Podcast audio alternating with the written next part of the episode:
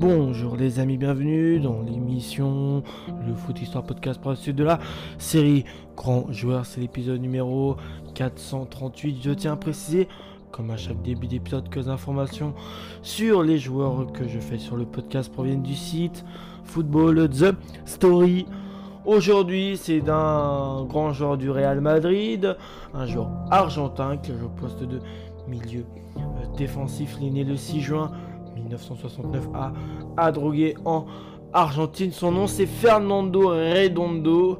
Son nom complet c'est Fernando Carlos Redondo Neri.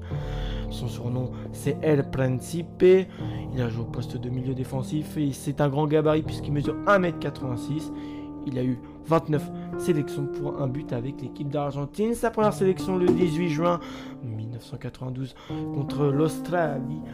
Euh, c'était une victoire de but à 0 et sa dernière sélection le 7 septembre 1999 contre le Brésil, une défaite 4-2. Joueur à la classe sans commun mesure, Fernando Redondo a marqué de son empreinte sa génération grâce à une élégance évidente.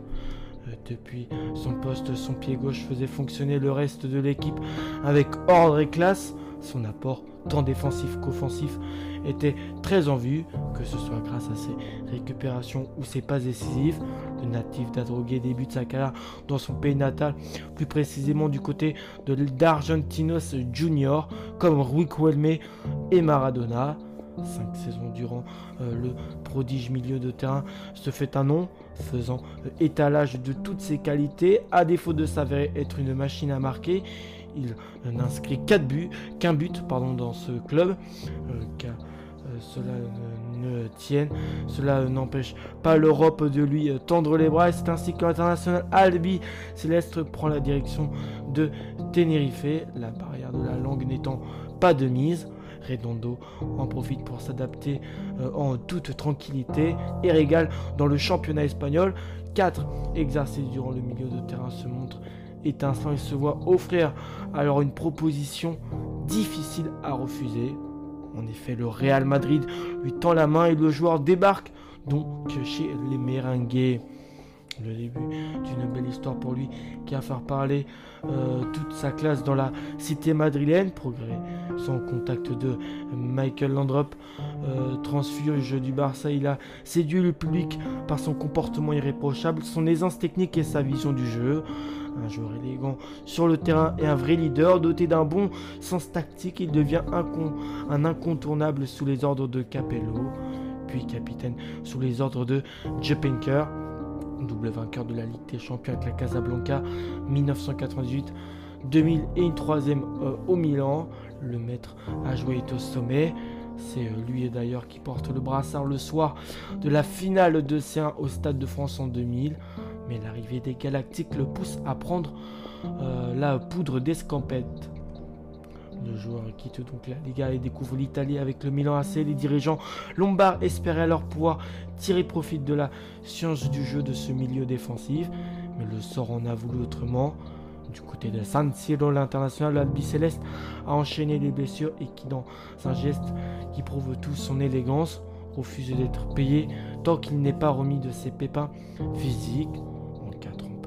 Il n'a pu disputer que 16 petites rencontres de Serie A.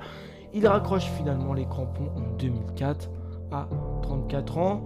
Son seul souci a été la sélection euh, argentine 29 petite cap, une aberration à, 10, à 19 ans il a préféré passer un examen de sciences économiques que de jouer une Coupe du Monde. En 1993, il était du naufrage face à la Colombie, perdu 5 buts à 0 et n'avait pas spécialement brillé lors du mondial 94 euh, quand euh, Passarella, euh, alors sélectionneur, a obligé ses joueurs à se couper les cheveux. Fernando a refusé de s'exécuter, ne sera plus sélectionné avec l'Argentine.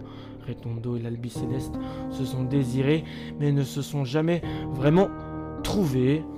Désormais retraité, il reste encore l'un des chouchous des supporters madrilènes. Preuve, le joueur a été élu dans l'équipe type des 110 ans des Merengues aux côtés de Zidane, Raoul et consorts. Une belle récompense pour ce 5, le numéro donné au milieu défensif en Argentine, avec une tactique de 10, un récupérateur créateur, grand gestionnaire du tempo de ses équipes, un joueur qui n'a pas été prophète en son euh, pays, mais classé par beaucoup au panthéon du football. Un sujet divers sur lui.